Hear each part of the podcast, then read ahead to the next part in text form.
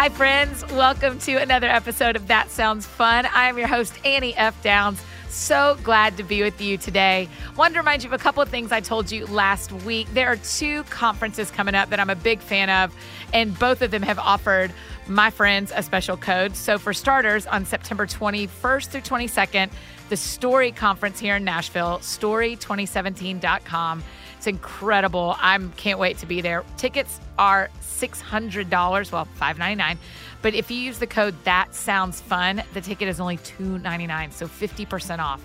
So if that interests you, come on to Nashville. If you're already in Nashville, I will see you at the Story Conference. And then also Catalyst coming up October 4th through 6th in Atlanta. Go to catalystleader.com and your ticket price is 199. It's regularly 299 and the code is FUN.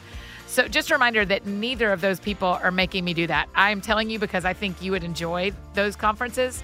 And if you want to go, I asked them if we could have a code. So, that's how it goes. So, just wanted you to know that that was happening. Today on the podcast, I'm really excited to introduce you to a friend of mine that I massively respect and honestly respect a lot more after this conversation. I already loved him. Jon Acuff has been a friend of mine, and his wife Jenny and their daughters have been friends of mine for years. And I've just respect the mess out of him. I think he's super gifted and talented and driven.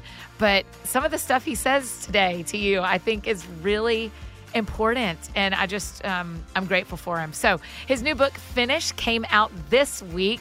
I am just kicking into it but i am loving it already. Y'all know that i'm a big fan of perseverance and so anybody who will talk to me about how to be better at persevering i'm gonna love. So that is the case with jon acuff. So i hope you enjoy today's episode with my friend finisher jon acuff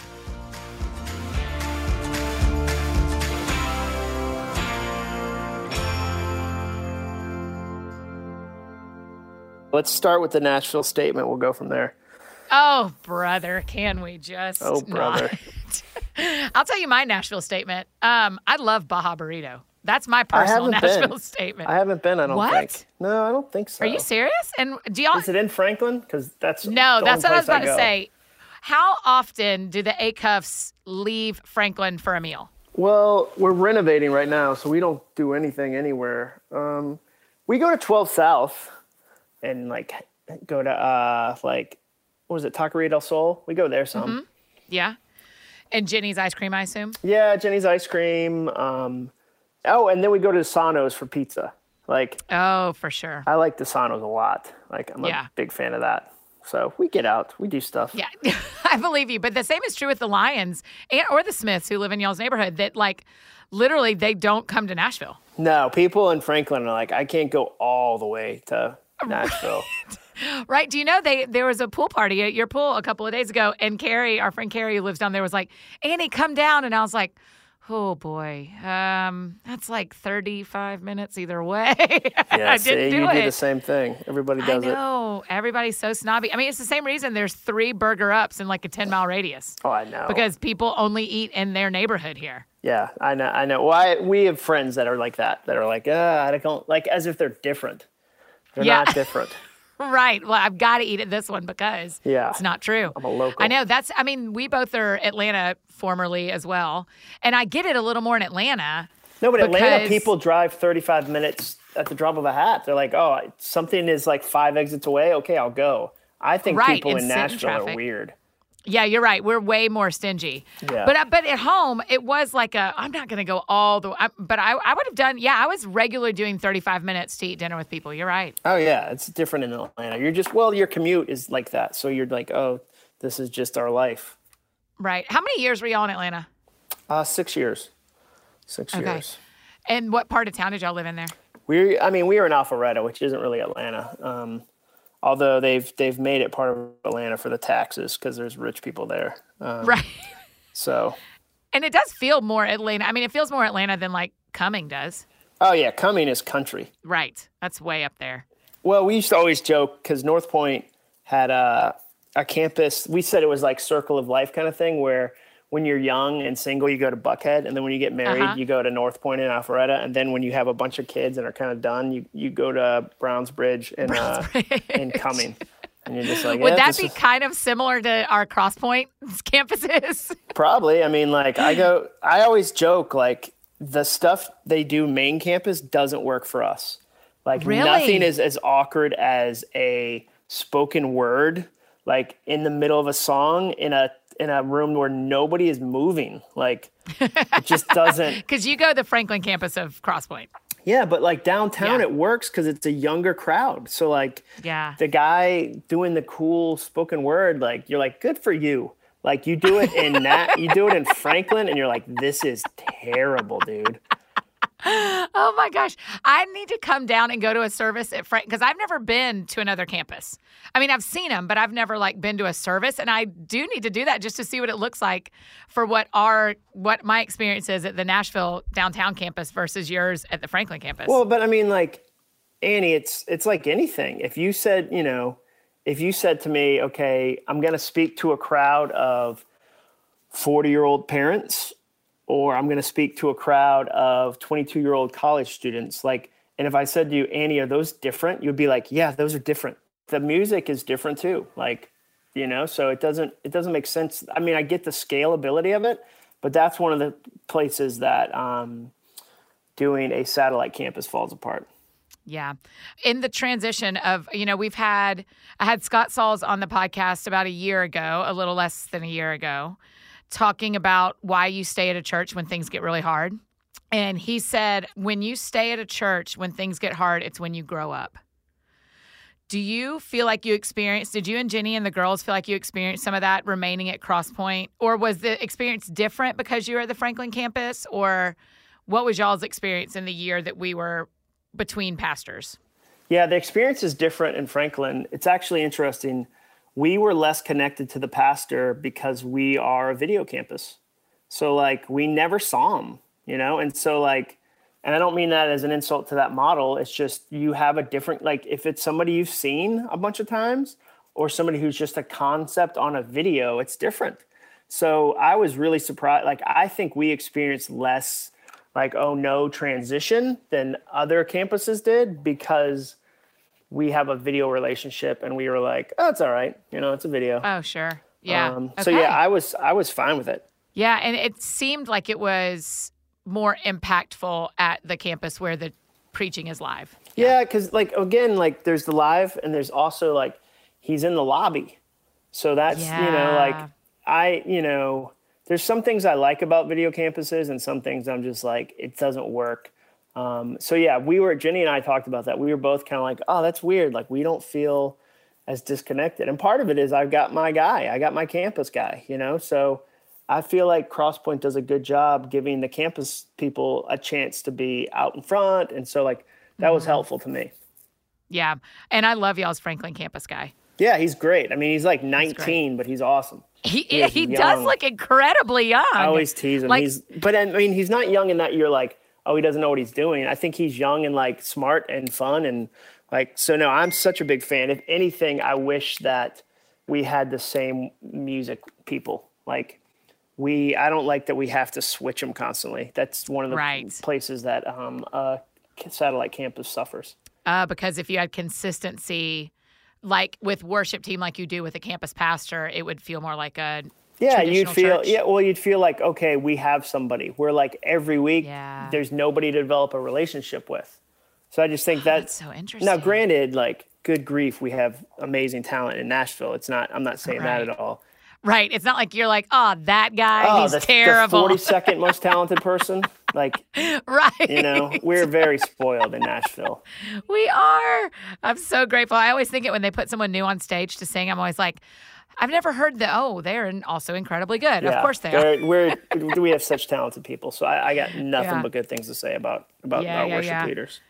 You know, I, I think our campus, and I personally was, and I'm sure you are too, affected by our pastor switching and getting a new pastor. But I feel like we've come out of that season with a lot of new things that I understand that I didn't understand before, and just an appreciation for how the local church can take care of each other.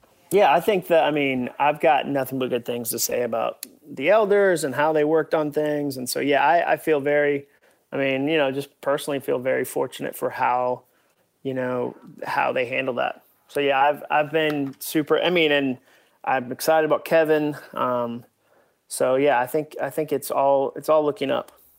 Yeah, I agree. I'm thrilled. Um, okay, you said y'all are doing a house renovation. Are y'all like Chip and Joanna? No, no. Jen. Jenny is. I'm not. Um, Jenny, you know, she has her master's in construction. Does she? She's are you more. She's more Joanna than Joanna.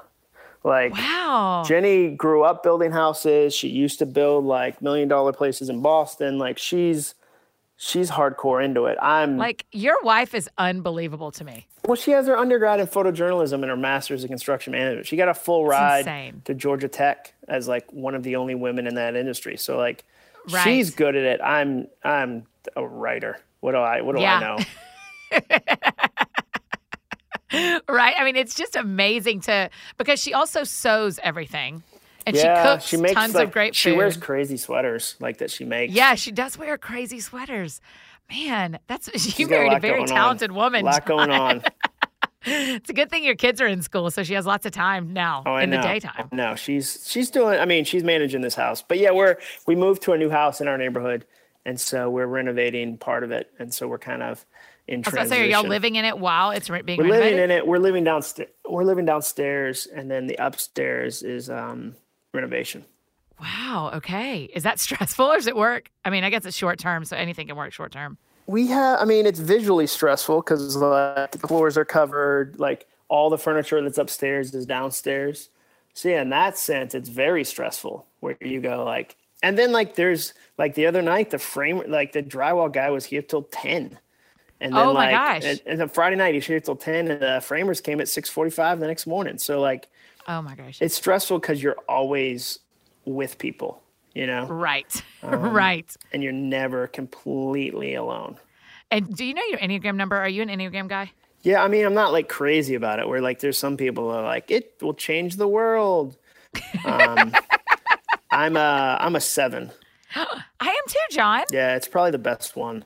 It is without question the best one. The rest but I actually am lame. probably one of the yeah, they're all boring. Everybody wants to be us. That impresses me because you are so much more driven than I am. Yeah, I'm pretty. It seems. Yeah, I, I so your wing eight must be really strong. Yeah, I think so. I think so. But I, you know, it's funny. There's there's things I don't know. We like we have mutual friends that are building companies, and there's a part of me that's like, oh, I need 30 staff members, and then I'm like, no, I don't. Like, for what? Right. Like, I don't want to do that. Um, yeah, I know.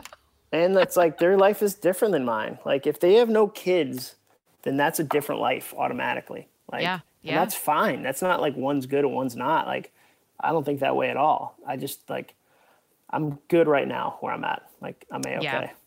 Do you work from home or do you have an office? I will eventually. It's under construction. Um, Somewhere under all this furniture. Yeah, my like- office. that's the plan long term. It's going to be upstairs. But a lot of times, like I wrote my last book at a, at a coffee shop in Franklin. Um, really? The whole thing. Yeah, I would say I wrote 90% of it there. And the other 10% might have been travel, you know? Like you end Yeah. up, you know how it is, like you bring a huge set of pages to edit on the road. And you're Yes. like, all right, Yeah, yeah, I'm going to red, red line these. And, and that's what you do. Airplanes are great for me writing and editing because the only way I get the internet is if I pay for it. Yeah. And I'm exactly. cheap enough to usually go like, so are you willing to pay fifteen ninety nine just to procrastinate? No, ma'am, you are not. Yeah, just not for you like, dare. it's not worth it. Right. Like- Because it's slow and sometimes it doesn't work. Oh, and, it's not good. I mean, no, it's no, not. And it's not- You don't get half the features. Like, right. and it's like right. stupid pages that you're like, how is that? Like, Yes. that shouldn't be a special part of the internet, you know? That's right. And so instead, I'd make myself edit and write and do all the things. Do you do you like the editing process of books? I like that it, it makes your uh, your book better. Yeah. Um, I don't know if I like any part of the book process. Like it's hard. Really? Yeah, it's hard. Man, I'm glad to hear you say that because I know that as a real human in your life, but I feel like you are really good at encouraging people, like with the speaker list you have going, the writers, all these groups that you're kind of mentoring online. I'm glad to hear you say you think it's hard because I, I think that it looks like you're so good at helping other people do it, it must not be hard for you. Yeah, no, I mean, I don't like Jenny's always like, "Oh, you're such a jerk when you write a book and you're a jerk when you have to go sell it." I'm like, "Well, That- and she didn't use the word jerk. I'm being polite Right. for, for, the for, the listener, for the listeners' tender Well, ears. she's a construction lady. What do we expect, right? I know, right? She, so, like, no, I, I don't know. I think it's really hard. And I think it's it, like the problem here's the problem with publishing. Like, and I don't mean it's like a problem with publishers. I just mean like the book industry is difficult. You don't control the miracle. Like, you don't, like, Mm, good line. essentially, it's like this they come to you and they go, Hey, we're going to give you a bunch of money and we want you to get rocks from the planet of Venus. And you're like, all right, totally. So then, like, for two years, you build the tallest ladder possible to get to Venus. And they come back and they're like, that's a tall ladder, but you didn't, you're still 90,000 miles off. And you're like, I know. And like, you can't get to Venus. Where, like, mm-hmm. that's well, like, you know, people go, well, why did that book sell a million copies? Who knows? Like, Right. Right. so I know that's the challenge. I know my effort generates X amount of sales, but it's like anything else. Like our mutual friend Dave Barnes. Like, do you think he wasn't trying to get another number one since God gave me you? Like, and Right. he's he's had one. Like he's had one Right. with his latest song, which is awesome. But it's not like he was doing something differently. If anything, he was trying harder.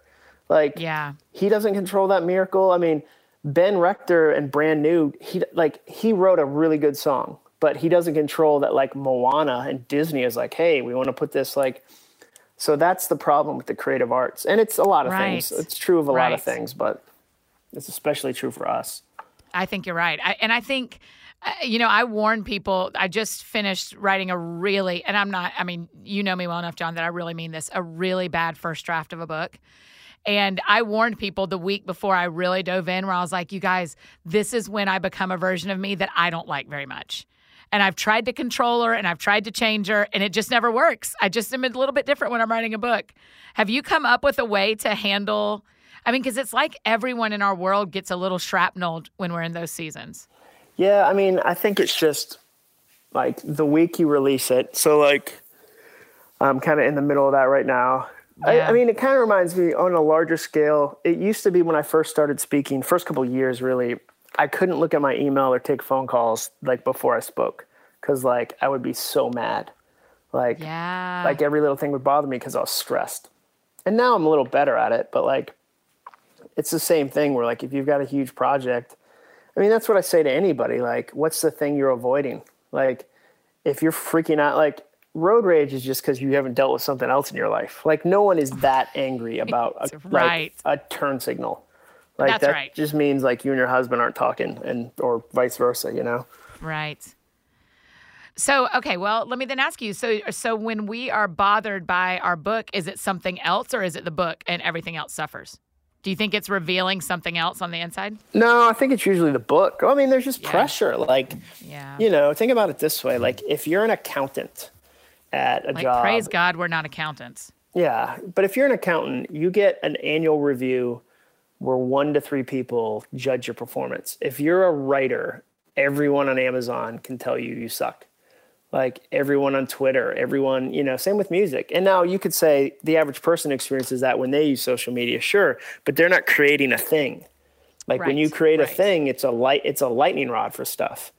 And Right. you go, okay, everybody, judge this. I mean, Right. I remember Tim Sanders told me, Tim, Tim Sanders had talked to Kurt Vonnegut about this, and Kurt Vonnegut said that if Amazon reviews existed when Mark Twain was alive, Twain would have killed himself. Hmm. Like, I always tell people, this is new. Like, 30 years ago, you couldn't leave a review next to the buy button and change somebody buying it. Like Right. during Twain's day, a review was a newspaper guy who was trained in that and was a professional. Like Right. I always tell people, especially authors, if you want to feel better about your reviews, call them what they are Amazon opinions. They're not reviews. Oh, that's a good line. Review, you know, like has weight to it. It's not a review, it's an opinion. Like, and once you do that, you go, oh, what am I worried about? It's an opinion. Right. Do you read yours? Do you read your Amazon opinions? Not really. Yeah, I don't. I just don't. Seth Godin doesn't, and if he doesn't, but like, Thank you. I quote you all the time, Jon, because you're the one who told me don't believe the top 10% or the bottom 10%. yeah, so like, I don't, I mean, there's some, and that's not because I don't believe them. I saw some on one book I wrote, and I was like, that's a pretty good thought. Like, the person's right. Like, I didn't, they're not wrong. So I think sometimes it's helpful for, you know, but like, I'm not going to take their opinion. Like, I don't need it in there. Um, I'd rather, like, if somebody who's if a friend of mine goes, I didn't like your last book and here's why, boy, I I uh, am going to respond to that. But if like a stranger does, eh, Right. I mean, I think that's why I actually am making a change. I just had three weeks off from work and to kind of assess some things I needed to change to make sure I could do this marathon long term. And one of the things I'm doing is taking email off my phone because I just need some separation. And what I'm saying to people is, well, my family has my phone number.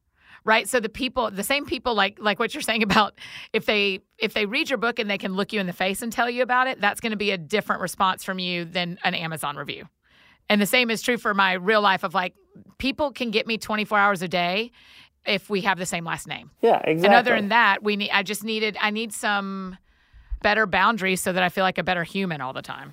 Yeah, I mean, I, I had it off for 10 days, like, but the problem was I couldn't figure out how to like have Gmail off, but still get calendar updates. Like they were connected somehow. Oh shoot. Yeah. And so I couldn't like, that was the only problem I had. yeah. And I'm sure there's a solution. I just didn't want to spend two seconds thinking about it. Thank you. No kidding. Um, can we talk about finish? Sure. in my last book, Looking for Lovely, I talked a ton about perseverance because I'm a big believer that, well, my life totally changed when I quit quitting. Kind of talk about what you've seen about the power of finishing what you start. Yeah, well, one, nobody does it. The University of Scranton studied it.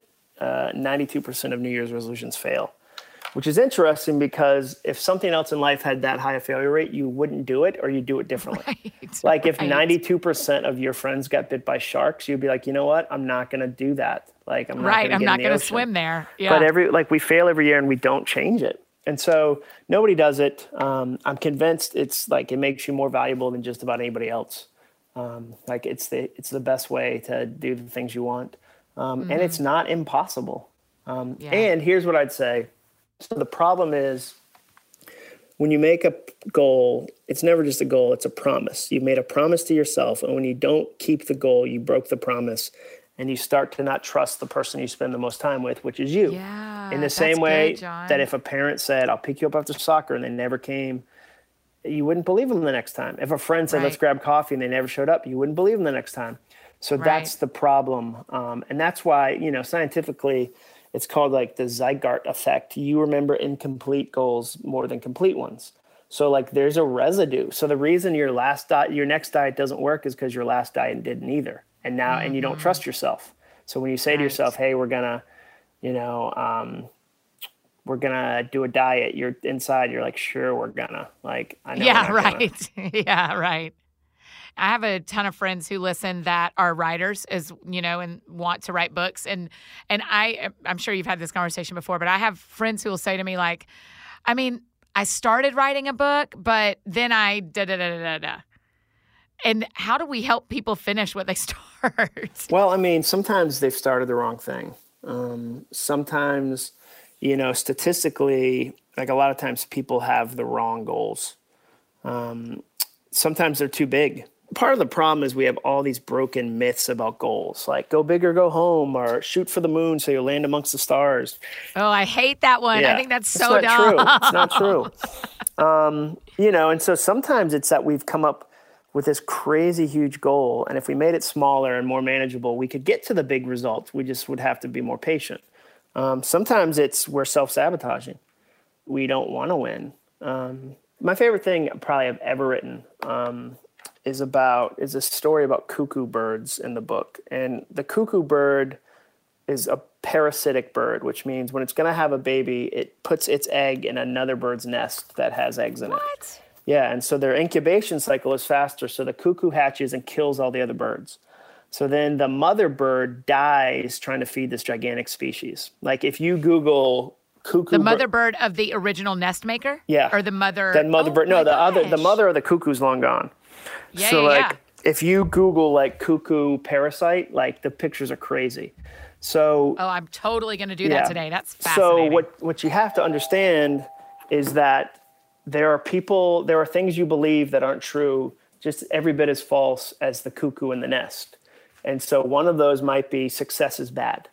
Like success is bad, and so every time I get nearly successful, I sink my own boat. you know, because Right. success is evil or money is bad. Like you, you add faith to the conversation. There's a lot of Christians that like there's a certain amount of money where it's sinful, and if I Mm. get that amount, I'm bad. And you go, well, Yeah. that doesn't so like that doesn't make any sense. Yeah. Um, and so that's to me like that chapter about identifying and the story I tell a friend of mine who manages tens of millions of dollars. He's an executive, super smart guy. He gets a got a new job traveling from LA to New York. And so he got new luggage, like cool new luggage like you do. And like a lot of cool things, it wasn't designed for comfort. It was designed for looks. And it was really hard and heavy. And eventually like it hurt his back. And so he said to himself one night, he watched this woman walk through the airport and she was wheeling a bag. And he said, When did I start to believe wheels don't count? And so Oh, wow. his secret rule was that wheels are cheating and you don't get to use wheels. And so like when you put into like that chapter, like like one of the one of the women that uh, I talked to about the concept said her secret rule is that being in shape is slutty and being out of shape is humble. Wow. And she said, like, pe- women who are fit are skanky. And so that's the reason I don't work out. And she's like, I know that's crazy, but like, we're not talking about rational thoughts, you know? Right, right. Man, that is huge, Jon, because if that im- is implication across your whole life, what secret rules are you keeping and living by that are stopping you? That's, I mean, that is, that's insane. Yeah. So that, that chapter is, is going to be really fascinating to see the results because it forces people to go, oh, wait a second. You know, and it can be, a lot of times it's a parent, you know, my, friend, you know, it could be a mom every time she saw somebody's nice car or nice house said, that must be nice. And it was this Sure. little passive aggressive, like rich people are, are different. And, or like my friend's mom used to always say, for somebody to have a house that big or to have a car that nice, they must be doing something illegal. And eventually he had to say to his mom, like, that's not true. Like, Yeah, that's not, that doesn't make any sense. They're not, not everybody's a drug dealer, you know? right. I used to nanny for these kids when I lived in Athens, and I would pick them up from school. And one day we were driving home, and there was this mansion up on a hill. And I said to the kids, You guys, look at that house. And when the younger son said, I feel so sorry for them. And I said, Why? Why would you feel sorry for them? Look how much money they have. And he said, They don't have any neighbors. And I was like, Okay, well, the story your family's telling you and the story that my head is telling me are two totally different things. Well, yeah, because Right. that like what he's really saying is they don't have any friends. Like, Right. uh, Like they don't. They're isolated. Like right. yeah, I had a friend say, "Oh, that CEO makes twenty million dollars a year. How do you think he sleeps at night?" And I want to say like probably on a Hungarian down pillow mattress, like probably pretty well. Not so bad, right? I know. So, have you gotten to test this secret rule idea with any people? Like, have you seen? I feel like, because what I'm thinking in my head, Jon, is that feels like that could have a really big wave of change in people's lives. Yeah, I mean, it's one of those where it takes a little while because they're usually hidden. Like, I, you know, I know one for me in my own life is I, I can't be too successful because then I'll abandon my family. Like, it'll mean I'm a workaholic. But I just don't think, I think there's a lot of room to work. Like, it's the same thing. Let's talk to young artists or young authors Yeah. authors will say to me, I don't want to become that loud used car salesman selling my book. And they act like there's only two options you become that guy or you don't ever mention it. There's a lot of space between those two options. yeah, that's right. Um, like, and I always tell people if you're afraid of being too over promotional, you'll never be because the people who are too over promotional never worry about that. They're not scared at all. They're not right. asking that question. They're just doing their thing. exactly right. That's right. That's exactly right. Do you think this plays out as well in our faith life? Oh yeah. Well, I mean, like, I don't know if there's anything we bring as many rules to as as Jesus. You know, the whole thing with the Pharisees was what kind of rules. I mean, the whole thing with the prodigal son thing was the rules are different than he thought they were. You know, that the older brother says you're going to do this, right? Like his rule. Again, his rule was I have a, a father who doesn't love me well because his whole thing was you wouldn't even give me a young goat. Like that wasn't lavish. Like, but his definition was you're a young goat sized father. Like that's that's my rule. That's my okay. expectation. Yeah. Man, that's that's real right there, Jon. I grew up as the older brother in the story. And so I shy away from that story because it's still kind of painful for me because I feel it's so connected with the older brother. I still feel quasi sympathetic toward him. Yeah, I, yeah, that's one of those where like I'd love to write a book about it eventually, even though like God Really? help us Take if that one. we've just had too many books about that. But like maybe I'll be like the one thousandth book about Yeah. Like it's such a common. But I don't know. There's just things in there like that I still get jazzed by that I'm like, oh man, I hadn't mm-hmm. thought about that. That's neat. You know, there's In that one particular parable. well, yeah, like nobody notices that the father never talks to the son. Like the father doesn't say a single word to the prodigal son. I had not noticed that. And I relate that to when God's quiet, we think he's mad, but what if he's just too busy planning your party? Jon, write that book, Right? I man. know. Because like when he comes home, it says, and then he said to the servants, "Get to this, get to this." Like, but he doesn't speak to the son, Yeah. but he embraces Oh him. Oh my gosh, Jon. So yeah, That's really good. I was just reading the other day and I'm kind of going through the Gospels because I've had this moment of like, I kind of just want to know what Jesus has to say instead of everybody else. And so uh, I have been reading through the Gospels and there's this part in Matthew after Jesus, or when Jesus is crucified and Joseph of Arimathea takes his body to the tomb, and it says Mary, the mother of Jesus, and Mary Magdalene were sitting there and watched Jesus's body get put in the tomb. And I had never seen that before yeah, I'd never noticed that. because you and I have both been reading The Prodigal Son for a lot of years. Oh yeah, Totally. And. I've never noticed that the father never spoke to the son. He only speaks to the older son. well, and that the older brother only comes into the picture because the music and dancing got so loud. So I always relate Mm. that to what if that's how we lived our faith? It was so loud and full of music and dancing, people had to ask questions. Yeah, even the ones who already thought they were in the right. Yep. Yeah, the older brother, I feel for that guy. I just think, oh, bless him. He just was working hard. but But he was doing. Things that the father hadn't asked him to do. Like, the, there's no way the father of that story asked him to slave, because that's the word he uses. Yeah. I've been slaving in the field, and like, who Yeah. asked for that? You're right. Okay, to listeners, you cannot steal this book. This is Jon's book. He's Oh, going to write it. Oh, so what's your hope for finish compared to the other ones? Um, I mean, like, I think it's the best book I've written, in that, like, Yeah. I commissioned a research study from the University of Memphis, and we studied nearly 900 people for six months. So, like, No way. I can say conclusively, like, hey, if you do this, this happens. Like we studied Yeah. nearly 900 people working on goals, and so I think it's the, I think it's the best book I've written. Um, that doesn't mean it'll become the best selling. Um, so I guess I would just hope that you know I stay active on promoting it and sharing it, and that you know I think it has the ability to to be super helpful. I just most goal books are really boring and they act like you're this rational robot and you know like do these three things and this will happen and that's not how people really live so that's my hope is that it's it's funny it's you know but yeah you can't again like you write it like i would love for the today show to be like oh my gosh like i saw this book in my doctor's office and but like all i i can do i can do my part you know Yeah, that's right. And you've done a lot of hard work on it already, Jon. I mean, I've just from watching and the amount of words you've put into it, people just don't know unless we tell them how many words they never see. How many parts of the drafts they never see, how many I mean, I, I joke a lot that I wish people got my first draft and the final book when they bought it.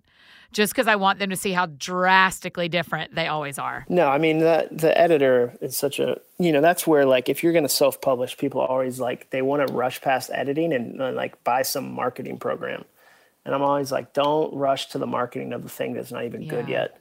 Right. Like, that's right. I would, you know, the problem is when we go, ah, the walls are down, all the walls are down between us and publishing. Yeah, but editing isn't a wall. Like you should still like if you if you said to me, I have a hundred dollars to spend on my book, I would spend every single dollar on the editing. Yeah, I agree with that. How did writing this change you when it came to finishing stuff? Because I feel like you, that's kind of a thing that obviously you wrote from a place of like, you know how to finish more than the average person, more than the 900. But ha- did it change you to go through this? I always tell people, especially nonfiction, like I don't know if it's the same for fiction because I've never written that. Write a book that you're better for the experience, regardless of how well it sells. So like it's kind of I remember a friend of mine was into home renovation and he was like, I'd rather do it myself because when it's done, I own the tools and I own the knowledge. So like when it comes to a book like this, I own the tools, I own the knowledge. So you know, a, a, simple way is last year I read 10 books. This year I'll read 156. Like, I see you're on the path to reading a zillion. Yeah, That's incredible, so I'm Jon. at three a week. And so I'll, I think I'll finish it. I've got, you know, I've, I'm 102 or 103 in. So I'm on, I'm Can on you pace. tell me? I'm glad that you brought this up because I wanted to ask you, do you, how do you do that? Do, are you just reading in all your free time? No, I mean, you just figure out, like, you only read things you want to read. The problem with Yeah. goals is people go, oh, I'm going to do a goal. I have to pick something that sucks. Like most people's Right. secret rule is it has to be miserable to count. Like, so Yeah. I'll meet people who go, I'm going to lose weight. And I'll say, how? And they say, I'm going to run. And I'll go, do you like running? They go, no, I hate it. That's why I know, that's how I know it's good. I'm like, that's Yeah. terrible. Right. Um, and so I only read books I want to read. Um, I use every medium available. Like the Mm-hmm. problem is, again, another secret rule is we have very specific secret beliefs about what is what counts. So, for instance, if I post a Batman graphic novel, people inevitably online go, "That doesn't count." And I want to say, according to who? Like, what's Right, what right. Why are you making the rules? Who is measuring my private goal? Like, Right. part of a goal is expanding your definition and like a big step of a goal that nobody talks about is being kind to yourself so like if i want to listen to an audiobook that counts if i want to read a children's book because it's secretly about adults that counts like if i want you know if i want to read a book i've read before that counts the only thing i don't do is i don't skim like i just don't for me like i, I saw an entrepreneur that was like how to read a book a day and his secret was skim them and i was like well, yeah, that's, that's what I was going to ask you is if you're actually reading No. them or if you are buzzing through them. No, I'll read the forward. I won't read Mm-hmm. the acknowledgments because who does that? okay, actually, I read that very first. Nah, I could care less. I Like, love that part. No, I love so when people talk about boring. their friends. Oh my Um, gosh. And so I don't read the acknowledgments, but I read everything else. I mean, I won't read the study guide because half of the books Sure. that have study guides, it's such filler. Like they're Right. not good guides.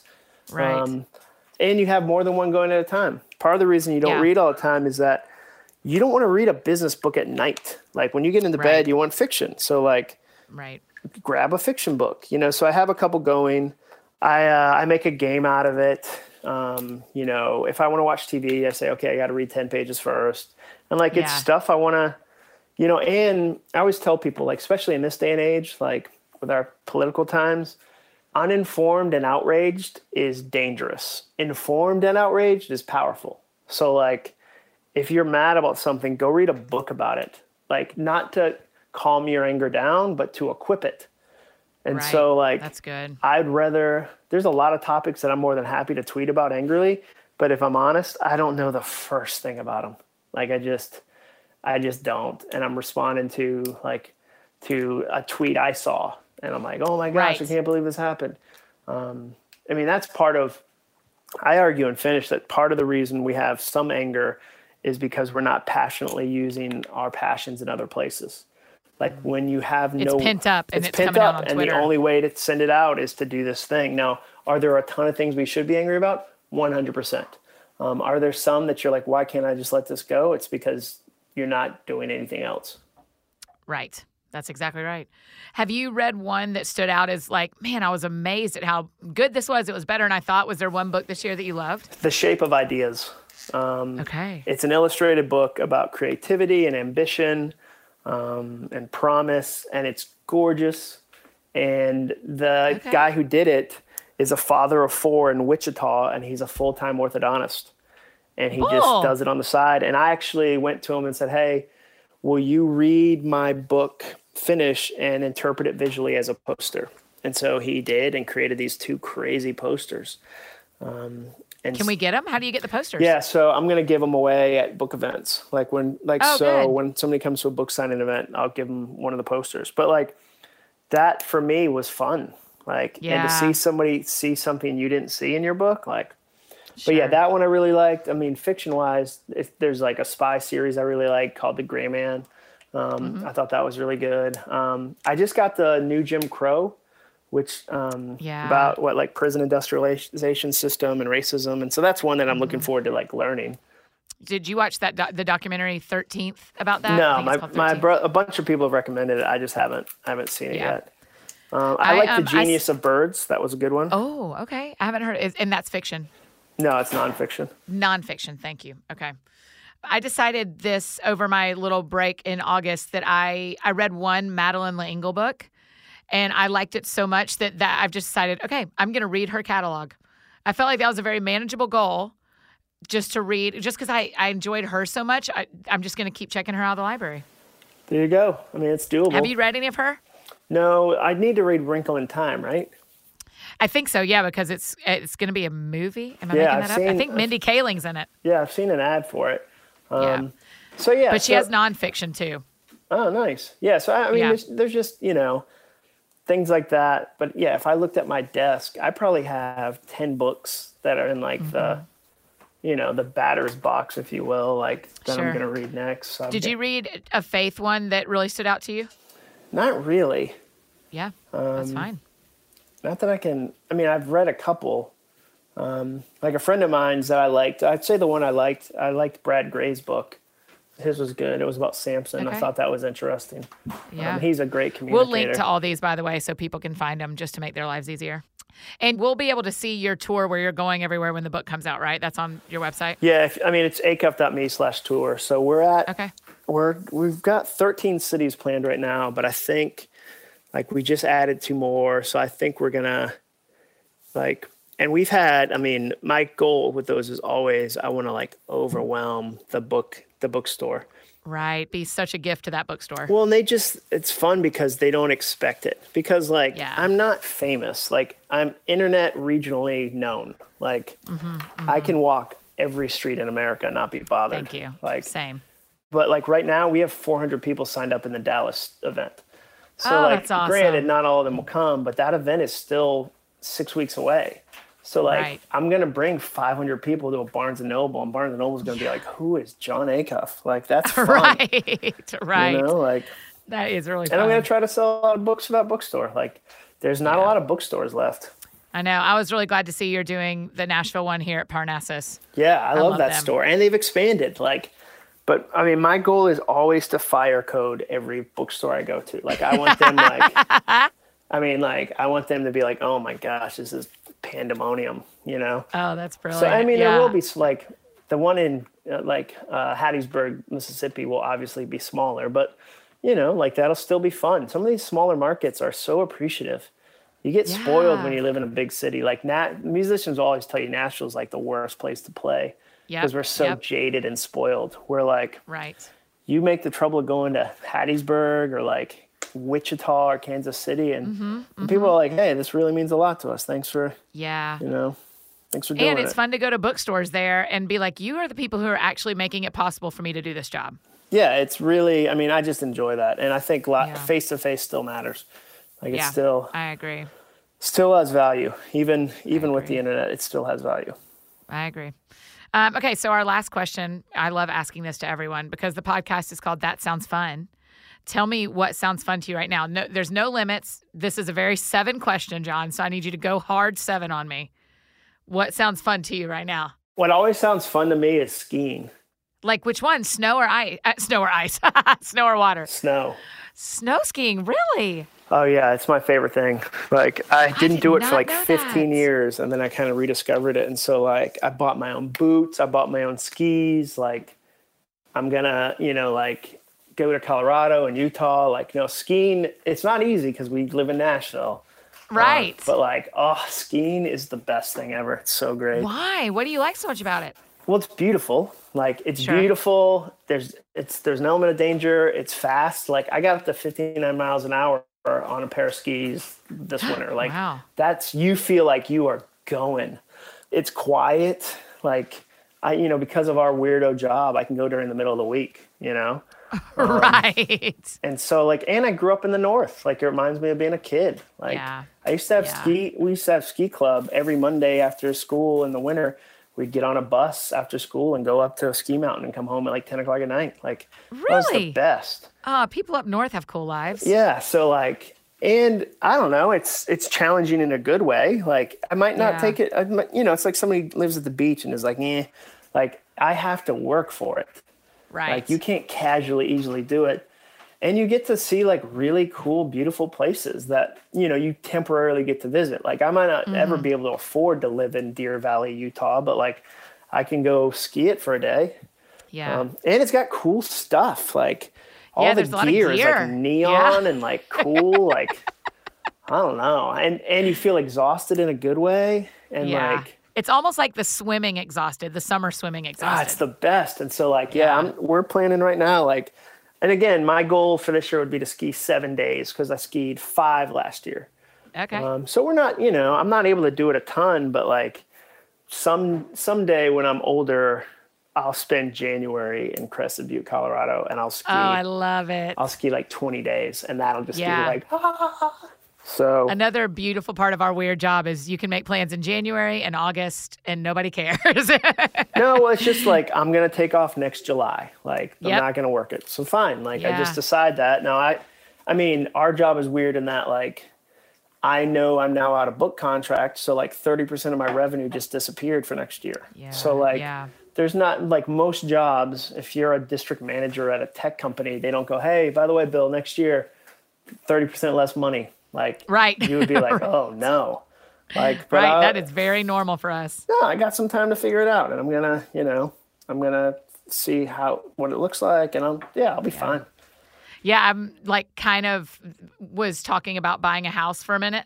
And when the guy looks at your taxes for the last five years, he's like, good. Oh, okay. Oh, you know, just because they go up and down so much. well yeah and and if it's been a good year you're like oh my gosh like you're killing it but there's not like not every year's the same and it's Right. not that like there's terrible years but there's definitely like where more money and more things landed in a year than like right.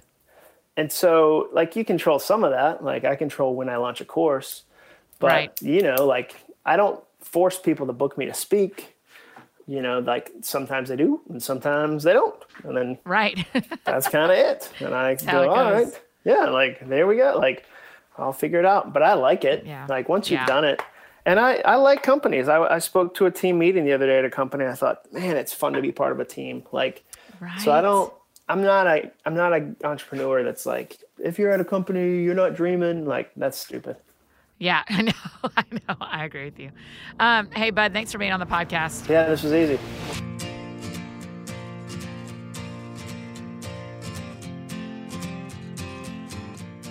Isn't that amazing? The idea of these secret rules that we are living by and that we are making our lives around. Yikes, man, that really has me like processing some things. I'm going to be thinking about that for a while because I do not want to live under that. I don't want to live under secret rules. I don't like it. I don't like it at all. So, so grateful that Jon came on the show. Please make sure you grab a copy of Finish. What a great gift to give somebody for Christmas this year or for their birthday, just someone who you know wants to start some new things and really do that well and finish well. So I love it. One of my favorite comments that a lot of people have been making to me lately is that their like Amazon cart keeps getting filled up with books that they want, but they can't have yet because you're budgeting like a good smart person should. And I just want you to know I love that. I love just drop this one, go ahead and grab it. To me, this is one of those that you want to go ahead and read. So I am really excited and hopeful that a lot of people will read Jon's book. This feels like one of those that's not just for like business leaders or not just for people who are trying to make money or grow your influence. It's like, no, I want to live a better life. I want to be a finisher. So I love it. So I hope you will check out Finish. Also, while you're on Amazon, your friend Annie has a new book coming out next month in October called 100 Days to Brave. If you go to 100, the number 100, days to daystobrave.com, you can see all the pre order stuff we have there for you. Here's the thing about pre ordering it makes a huge difference. If you pre order the book, Amazon gets an idea of how many people would want it so that that whole like out of stock thing doesn't happen. So you can go to Amazon, but you also know, as Jon and I talked about, I'm a big fan of your local bookstore. Go tell your local bookstore you want to order 100 Days of Brave from them, that you want them to carry it.